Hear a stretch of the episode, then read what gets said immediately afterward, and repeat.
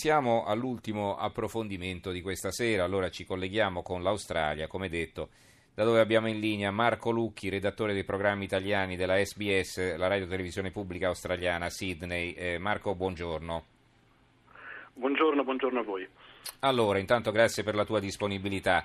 Eh, leggo qualche titolo, non ce ne sono molti in prima pagina, sui giornali italiani di venerdì anche perché poi non è ben chiaro eh, insomma, se si possa parlare di terrorismo.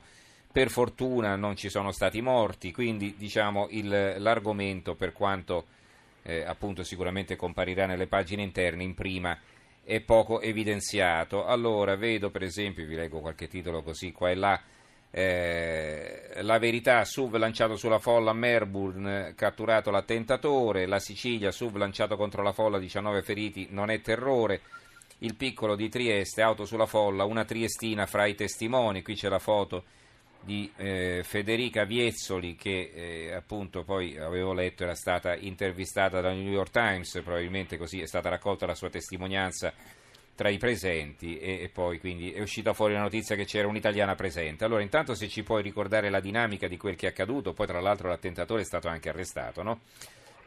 Esattamente, sì, la dinamica è che alle 16.40 ora locale, ora qui della costa est australiana, un uh, SUV si è scagliato sul, uh, sui passanti di questa via molto trafficata, è una via molto centrale di Melbourne, uh, la conosco anche personalmente molto bene perché il nostro ufficio a Melbourne è esattamente lì, quindi anche i, i nostri colleghi appunto di Melbourne sono usciti immediatamente quando hanno sentito Uh, chiaramente le sirene della polizia e le, le, sirene dell'ambulanza giungere sul posto.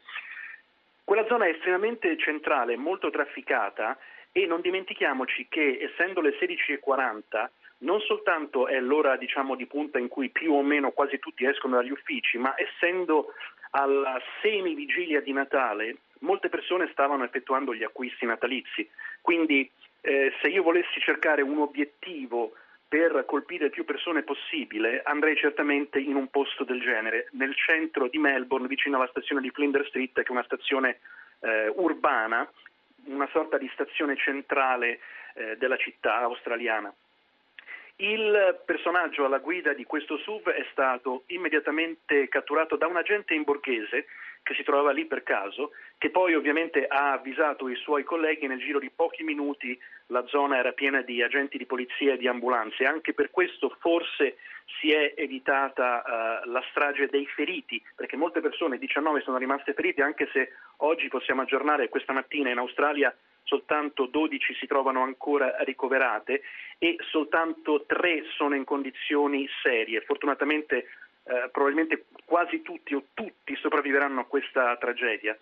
Il personaggio alla guida dell'auto, dell'auto che si è scagliata sulla folla è un australiano di origine afghana di 32 anni, ma eh, la polizia è subito stata estremamente cauta nel parlare delle possibili motivazioni di questo gesto, perché questo personaggio ha una storia di malattie mentali e uso di droga. Era già stato arrestato nel 2010 per rissa, eh, non era in libertà vigilata come alcuni organi di stampa hanno scritto, era semplicemente appunto una persona che la polizia aveva già eh, arrestato in passato. Nel corso del non è stato un interrogatorio formale, ma semplicemente in ospedale gli sono state rivolte alcune domande e eh, questo personaggio di cui ancora le generalità non sono state comunicate ha risposto con frasi incoerenti, ha parlato di voci che gli dicevano di fare queste cose, di aver avuto dei sogni e anche ha parlato, e questo chiaramente ha motivato una parte della stampa a dare una certa lettura di questo episodio, ha anche parlato, dicevo, del trattamento dei musulmani a suo parere. La polizia fino a questo momento esclude un legame con il terrorismo, perché ricordiamolo, parliamo di una persona con problemi mentali e uso di droga. Mm-hmm. Però chiaramente le indagini sono ancora all'inizio, non sono passate neanche 24 ore, bisogna uh, andare avanti con i piedi di piombo prima di poter trarre delle conclusioni. E si era parlato anche di un complice che era stato arrestato, poi la notizia è un po' sparita dalle agenzie, almeno qui in Italia, non so che cosa c'è di vero, cosa ci sia di vero in questa... Sì, sì allora quest- quest'altro personaggio di cui non si conoscono le generalità perché in Australia, come in molti paesi eh, di rito anglosassone da un punto di vista legale, fino a quando non c'è una incriminazione formale, non vengono fornite le generalità della persona, uh-huh. è stato arrestato perché si trovava nella zona, filmava quello che stava succedendo e poi all'interno della sua borsa, eh, durante un normale controllo, sono stati trovati dei coltelli, ma la polizia poi ha chiarito che non c'è alcun collegamento fra questa persona e quella che, poi, eh, che guidava il sub. Quindi eh, probabilmente anche questo non uno stinco di santo, ma certamente non collegato al, all'episodio. Senti, eh, di questa italiana invece, di questa triestina, cosa si sa? Perché insomma se ne è parlato, ma poi non l'ha trovata nessuno in definitiva, almeno qui in Italia. Abbiamo cercato anche noi per la verità. Sì, no, l'abbiamo cercata anche noi eh. e non l'abbiamo trovata neanche noi perché evidentemente sui, sul profilo social utilizza un altro nome o un soprannome o qualcosa del genere. Ma eh, Melbourne non soltanto è la città australiana con più italiani eh, immigrati negli anni 50 e 60, ma insieme a Sydney è anche quella che accoglie migliaia e migliaia di giovani italiani che sono giunti in Australia negli ultimi anni alla ricerca di migliori opportunità perché sappiamo che la situazione eh, lavorativa in Italia non è ideale, per usare un eufemismo. E quindi non mi sorprende affatto che ci fosse una giovane italiana in quella zona. Ripeto, è la zona più centrale di Melbourne. Eh, vicino c'è Federation Square, che è la piazza principale della città, c'è il fiume Yarra, c'è lo stadio del cricket, c'è lo stadio del tennis, quindi è una zona veramente molto centrale e se tu chiaramente sei a Melbourne e sei o di passaggio o comunque sei una persona che vive nella città eh, a tempo limitato, cerchi di stare all'interno della città. Quindi probabilmente si tratta di una giovane italiana venuta per studiare o per lavorare che si è trovata sul posto proprio in quel momento.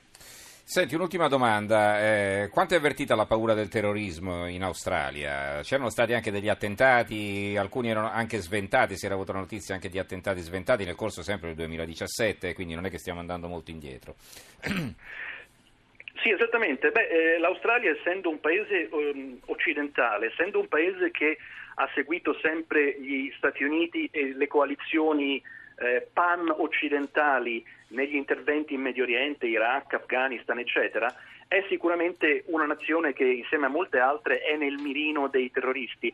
Detto questo però, anche negli attacchi precedenti non si è mai trovato un collegamento con eh, il sedicente Stato islamico.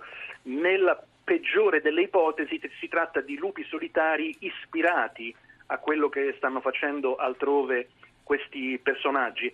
Eh, cellule proprio dello Stato islamico in Australia non ce ne sono. Sicuramente ci saranno dei simpatizzanti perché anche in Australia, come in molti altri paesi, eh, ci sono comunità eh, di immigrati che vengono da, appunto, da zone del Medio Oriente che eh, producono purtroppo anche questo tipo di fenomeni, ma eh, una base dell'ISIS, una sorta di cellula ancora non, non è stata identificata. Bene, allora ringraziamo per eh, questa esauriente analisi il collega Marco Lucchi, che è redattore dei programmi italiani della SBS, redattore dei programmi in lingua italiana della radio televisione pubblica australiana Sydney. Grazie Marco per essere stato con noi, buona giornata.